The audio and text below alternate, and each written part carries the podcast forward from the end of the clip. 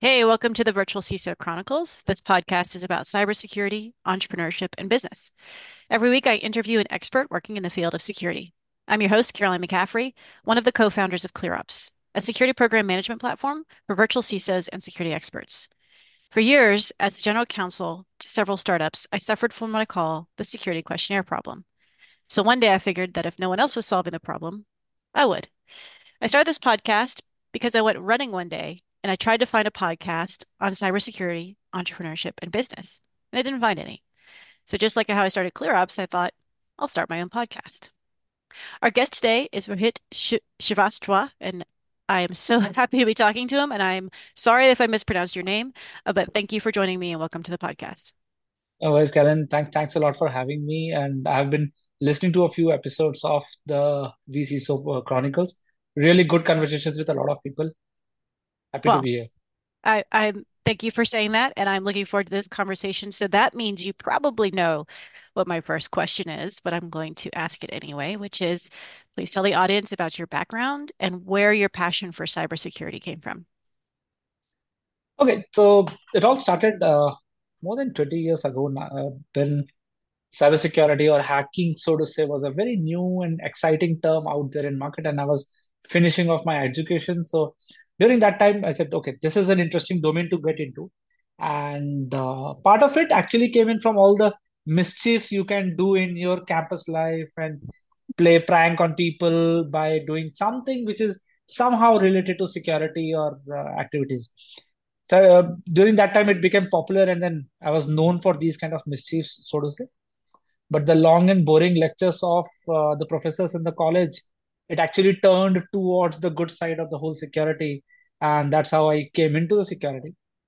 I initially started my career into the IT infrastructures, but uh, jumped on to full-fledged security very early on doing a variety of security activities, which includes uh, wireless security research, penetration testing, uh, architecture. Uh, compliances came in later on, but yeah, I've been doing uh, security of various activities very early on. Back in those days, uh, we didn't had any interesting gathering or community activity happening across in India, and I'm talking about early 2006, 7 times. Okay. So I thought there is a need, uh, there's a requirement. So I started uh, India's first ever hackers conference uh, back in 2007. It started and uh, it ran for a few, uh, almost close to 10 years. And then I said, okay, perfect. Uh, now that there's a conference happening and gathering happening every now and then, I can move on from that event to other activities. So that was one of the activity which I started early on, and that was the kind of the entrepreneurial thing which kicked in. That okay, if there's no one doing, you can actually start doing it. Yeah. Uh, with that, a lot of security activities, communities, teaching, training, all of that. I also parallelly, along with the day job, started teaching at various uh, prestigious colleges on and around cybersecurity, and that was one of the major activity I did for a long time, and that gives you a good insight or rather good network with people. So students of those times are now working as CISOs at multiple companies. So now you have that kind of a network uh, built up with them. So that was uh, the security activity. So this uh, event which I started actually turned into a full-fledged entrepreneurial activity since then. Okay. In between, there were a few large-scale interesting projects like the Commonwealth Games, which happened in India. So I was the director of technology for that, handling te- technology and uh, security hands-on for all the real-time applications. So nothing like a 99.999% uptime. There's only 100% uptime you can have in a games kind of a scenario. So those kind of setup, uh, those kind of engagements, and then started full time into own entrepreneurship rather than working for someone else. Uh, created a company. Uh, so first one was still on. Created another one into cybersecurity education. Okay. That got acquired in 2016. Then uh, started another one which is now actively in the domain of the virtual CISO consulting and helping people plan and strategize their security. With that, uh, I'm here today. Uh, been a lot of activity, done a lot of activity, now trying to figure out, okay, I'm still trying to learn a lot of stuff into the whole business part of it, the whole entrepreneurial side of it. Mm. But yes, at the side, I do invest in a lot of startups these days. And interestingly, I do not invest in cybersecurity startup, or I haven't started investing in them. But yes, uh, and I'm mentoring a bunch of startups in various other domains that the kind of mistakes I did early on, let them not do that. Okay. I mean, so much to unpack there, but I I'll pick up on well, uh, maybe I'll actually try and go in order. So you said your your interest started with being uh with some of the mischief in in college. Any any stories that you can give us that was uh an example of the mischief that um you you sort of got into in terms of uh playing around with the security concept that you're willing to share? Uh, You can say no. so I, I, can share one. Uh, I'm not sure if the young audience would ever understand, but people at my age or even elder than me in the security industry would understand the whole fun part of it. There used to be uh, the dial-up internet connectivity back then. This is post BBS and when internet was becoming popular out here in India as well. So there used to be the concept of a cyber cafe where a shop and then people would have five, seven, ten computers running there, and then they would put in a username and password to connect and then distribute that line to all the computer inside that shop, so to say. Mm. So happy in convincing or rather social engineering the cyber cafe owner that they will give me access to the one of the main computer from where the dial-up is actually originating. I would sit down, dig into registry and other stuff to get out the password saved for the uh, dial-up. Nice. That that was one, and uh, you know what? then I would say the other guy, the other uh, cyber cafe owner, so to say, that okay, I can give you username and password, you can bill on someone else, so yours would be free. So people would be happy. And actually, I circulated these four or five password within four or five people, and I used to get free internet everywhere. So Oh, that was early on mischiefs, which would have uh, people would have thought that they are not uh, paying or they're getting free internet, but practically everyone was paying for that internet access, and I was the one who was getting it for free. So those kind of fun and mischievous activity, and then it went into reverse engineering, uh, looking at the way the shareware work, how can you bypass their protection, learning all of that from that, hmm but then converting it towards the positive side, helping people out and enterprises out that okay, how can you now secure your infrastructures? Yeah, absolutely. And I, I, you know, the I like the first story because today password management is is so tricky for the individual person, and yet every time there's some type of incident that happens, what do we all say? We all say, "Do you have multi-factor authentication on?" You know, I mean, it's so starting from that standpoint, I mean, I'm sure you you um that's one of the pieces of advice that you give everyone because you personally know. Um, Yes. and and then I, I want to jump into the the amazing network that you have must you must have built for yourself. Uh, I have two questions there. So first, you said you you started the first hacker conference in India. How how much of a network did that provide you? I mean, for t over 10 years, and you did you run it yourself the entire 10 years and just like grow it? Yes, yes. Okay. And uh, to talk about network, I'll just tell you one thing. For all my businesses today, hmm I don't have a sales or a marketing team or a sales or a marketing effort. All of my business comes through the personal network only. People who have been knowing me since then, people have been knowing me even now because of my social activities around security. Most of the business which I, or rather, all of the business I get is from the personal network. People call up, oh, Rohit, I have a problem. Can you help, come and help us? Yeah. Or Rohit, we are thinking of getting secure. Can you guide us how to do that? So majority all of them is coming that way. Some of them, some of the businesses coming from the network of network. So somebody would say, "Oh, I have a problem." The guy would say, "I know someone who can help you out," and that's how the business is coming. So the network which started getting created back in 2006, 2007 is reaping benefit in 2024 as well. And, and you answered the question that I was actually going to ask you, um, with respect to the network, because also by teaching, you said you have now taught people who are currently security professionals within companies. And so I was going to literally you just answered the question, which was how much sales and marketing do you have to do, considering how wide and, and deep your network must be. So I'm guessing you consider building a network to be the most critical thing in terms of starting The a most, business. the most thing, and I uh, teach about the same stuff to all the young entrepreneurs these days that you have to know how to build a network. You have to leverage your network. Yeah. And if you're doing that, the trust value which you get, and specifically in cybersecurity industry, a lot of business will come only if the person, only in the organization is trusting you. Yep. And that trust can always be built with a human touch. Yeah. Yeah, absolutely. So go out and do networking. Yes. um, and okay, so my favorite question, which is if you've heard the podcast, you know, is what is the most difficult thing about running and starting your own business? Most of the time, people say sales and marketing. So I am just dying for, of curiosity as to what your answer is going to be for that question. So in, in my case, sales and marketing, I won't call it that big a problem per se. Mm-hmm. The bigger issue, which I personally feel, is uh, scaling and scaling optimally. Mm. There is one part of scaling where you can just blindly start getting more and more customers, start delivering. But unless until you're delivering value and empathy with the customer, they won't gonna stay with you longer. Mm-hmm. You can go ahead quickly, uh, do some pieces of activity. Suddenly they're in a better shape and it's done. But if you are not understanding their business and helping them bottoms up into the business line, it becomes difficult. And for that problem, I have the problem of scaling. Hmm. I won't be able to scale it beyond a certain level because me and my partners, we're just limited in number. We can have only that much business.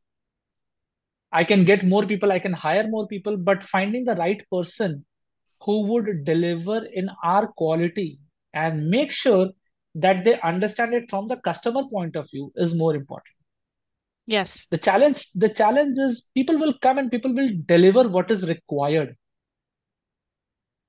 but all you have to do is give more than that. You have to make the customer feel that he's getting more value than what he's paying for. And once that start happening you got a long lasting customer. So for me finding the right team and scaling is the bigger challenge than sales and marketing. Interesting. So you just mentioned that you have a partner. How big is your current company? Uh, we're small. We're around four people in the team as full timers uh, partners and people included and then we have a bunch of consultants uh, we use for various activities. But the complete vCISO role is something which we do on our own. You and your partner? Yeah. Okay just the two of you offering the partners the four of us. The four of you the four partners are yeah, offering yeah, yeah. services completely. Okay. Um, so then the other interesting thing you said in your in your background intro was that you are an investor and advisor to some startups um, but not any security startups. That's very curious. And I want to bring in the struggle that you said is the most difficult for you is the scaling. How are you providing? I'm sure you're providing them with security advice. Love to hear about that. But how are you also helping them with their scaling problem? So, uh, practically, a lot of advisors go out of scaling, but it's like uh, walk the talk part of it. I may not be doing some of their activities, but for me it is more dependent on certain set of skill set with people. Mine is a people dependent business. For them if, there are saas companies there are not uh, the companies which are not fully dependent on human skill set. Mm-hmm. so there the scaling uh, happen. The go to market strategies are different for them. It's different for practically every company even if they're looking similar. So we help them in that line that okay what would be your best approach to increase your activities and sales and i'm not against scaling. If i get real uh, people the way i provide services to my client if i'm getting people like that i'm happy to scale along with them. Mm-hmm. so that's how my partnership has built by now. But yes uh, that's the whole idea that okay there are other activities and there are a lot of mistakes even we have done early in our life in our previous startups. Though those mistakes are then taught to the young entrepreneurs that okay what you should not be doing so that you are in a much safer steps from here on yeah.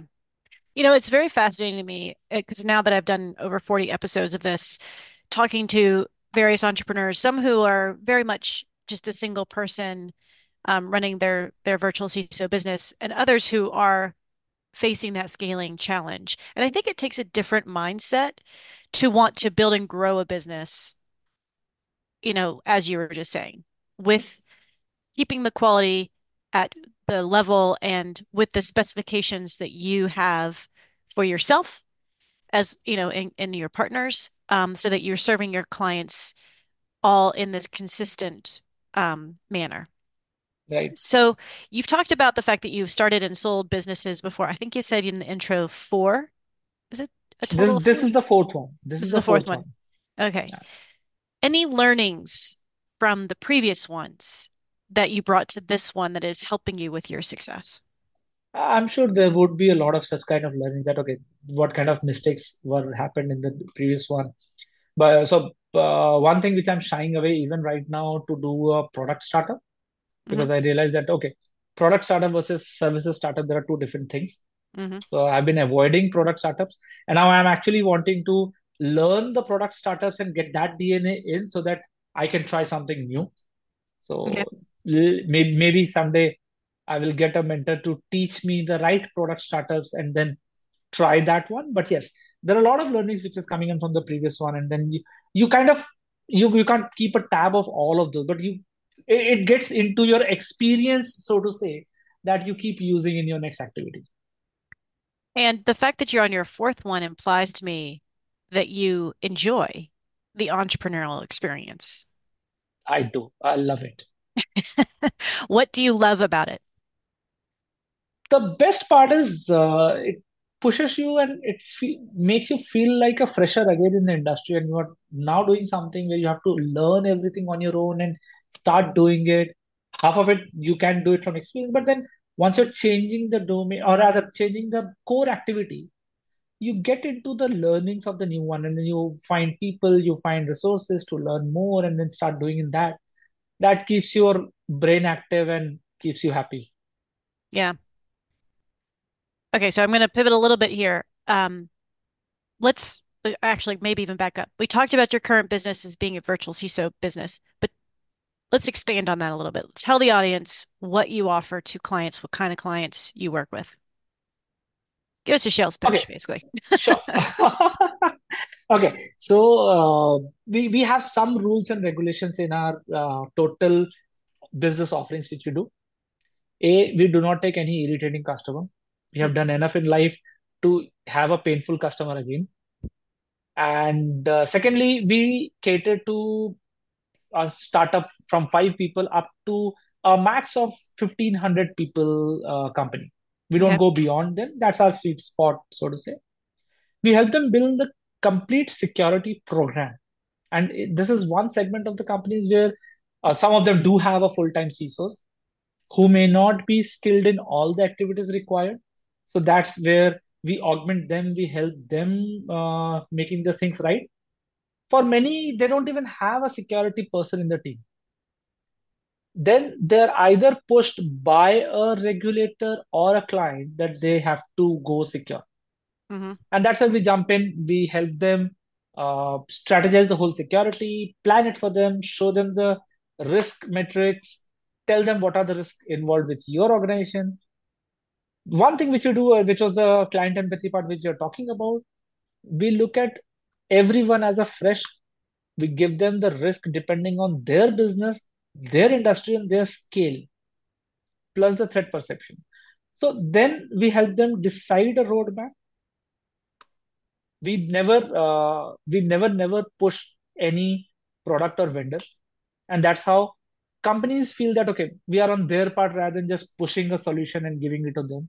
Hmm practically when we recommend even uh, any uh, technology or solution so to say we give our clients option of three or four vendors who can solve the same problem and let them choose which one is best fitting for them. Makes sense. So that's why they don't, they don't feel like, okay, something is being pushed onto their head that, okay, you have to buy this software. It's all vendor driven marketing, and I've seen that. So hmm we try to run it that way. There are certain companies where uh, we help them only in a certain areas of security, not the full fledged, because they already have a working team and some things are happening. Something like a product security or something like only the awareness part of it or only the architecture building and uh, stuff like that so we augment some of the services where the need is and then at the same time we make sure that everyone in the company is learning along with us specifically the it the security team that okay if my tenure is over, if my project is over, when I go out, at least you are aware how to handle here onward. Okay. That's our effort every time. Having said that, there are certain clients of ours where we do not do anything security, although it looks like we are there to do security, but most of the time we keep doing HR activities because two people in the company don't want to talk to each other. So we talk to both of them, pass on the message, passing the parcel. We do a lot of that as well. Or Okay. uh, and this has been done with some of the very large clients. On and off, we get one of the very very large customers like a seventeen thousand people company, three country setup, or a five country setup, uh, 80,000, 90,000 people in the team. There, these are more bigger problems that because they have become such a giant mammoth, they don't want to talk to each other, and the work is still to be done. So our role is talk to both, be, the actual router in between, pick up packets from one, send it to another, and the, so once in a while we keep doing the HR problem as well. But yeah, majorly majority of the time is going into this. That's that's hilarious and and also something that I myself have um, noticed, especially with the larger organizations, is that there's almost like a bit of conflict internally between you know people in terms of I'm the business unit, I just want to get things done. I don't want to deal with security, and then security is kind of like, well, no, you we have to work together, and so um, it can be very difficult. I do want to focus a little bit on something you said at the beginning, which is you don't work with painful clients.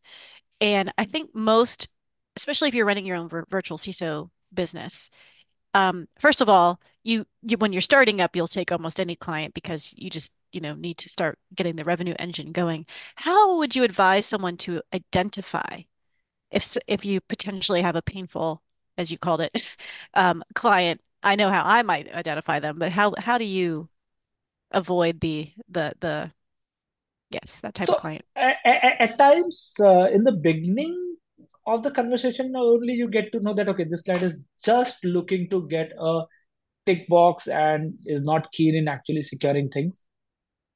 Or uh, during the first phase where we do the complete deep gap analysis of the organization with their uh, industry and infrastructure and whatever they have, most probably while we are presenting the report after phase one that's where we get to know that okay this customer is not at all going to be a happy one or in the initial set of meetings itself you understand that okay the intent of why they have onboarded you is different and they're not really keen in securing things. We kind of avoid picking up a tick in the box kind of a security. Mm, so anything which is who's strictly looking for a tick in the box security, we kind of excuse ourselves uh, either in the beginning or if we understand it late, then in the phase one, we kind of start excusing ourselves. And at times we have not even given the proposal for the phase two. mm. That makes sense. I mean, I, you know, just to bring in a, a personal anecdote on that too. I, I, as you know, I'm in the business of security questionnaires, and um, I, I have definitely had potential clients come to me and say, "I just want you to help me pass the security questionnaire," and I'm like, "Well, you know, there's helping you pass, and then there's I just want you to tell me what the right answers are." And it's like, well, I could tell you the right answers, but you actually have to be using, you know, implementing the security controls. Yes. So, um, so if if you were to give advice to someone who is thinking about starting their own virtual CISO business, uh, what what would you what advice would you give them? First thing, make sure that the customer is happy, even the first customer. Make sure that he becomes your champion and he is recommending or she is recommending you to your next clients. If you're not making a customer client happy, then it's gonna be a very tedious and re- very boring job. Mm, Enjoy the whole process and make sure you're giving value. I always believe in uh, under committing and over delivering. If you charge whatever amount, if you're giving more than that, the customer is happy with you and he is always gonna recommend you to someone else. And that's the network part of it, that's the human part of it, which can be added there. But yes, that's the one. that's uh, excellent advice. And I just looked at the clock, and oh my goodness, we are way out of time. But I I do have a minute or 30 seconds to ask my favorite question, so I'm going to do that. Um, which is, what is the number one security tip that you tell your friends at social events? Okay. It completely depends on which kind of friend. If the security aware friend or security unaware friend. A lot of friend because in the industry there are a lot of security aware friend as well. The unaware friend are the standard stuff, password manager and multi-factor authentication. hmm Those are two recommendations. But with uh, people who are in the industry or who understand security, even if they're not in the security industry, the most time the discussion goes around uh, doomsday scenario discussion. Hmm. What if something happens? What if your two factor is on your phone and your phone is lost or stolen while it is unlocked? What will happen then? How do you protect then? So most of the doomsday scenario discussion are the favorite part where the tech smart crowd is in the party. For others, as we said, multi-factor authentication and password managers are the biggest one. Yep, yep. It's good advice. And Rohit, I thank you so much. I could keep talking to you forever, but I am very appreciative of your time. I know you're very busy. Um, so could you just please tell our listeners how they can find you and talk to you more? Okay, so uh, my online handle uh, since very very early on has been Rohit11, Rohit11.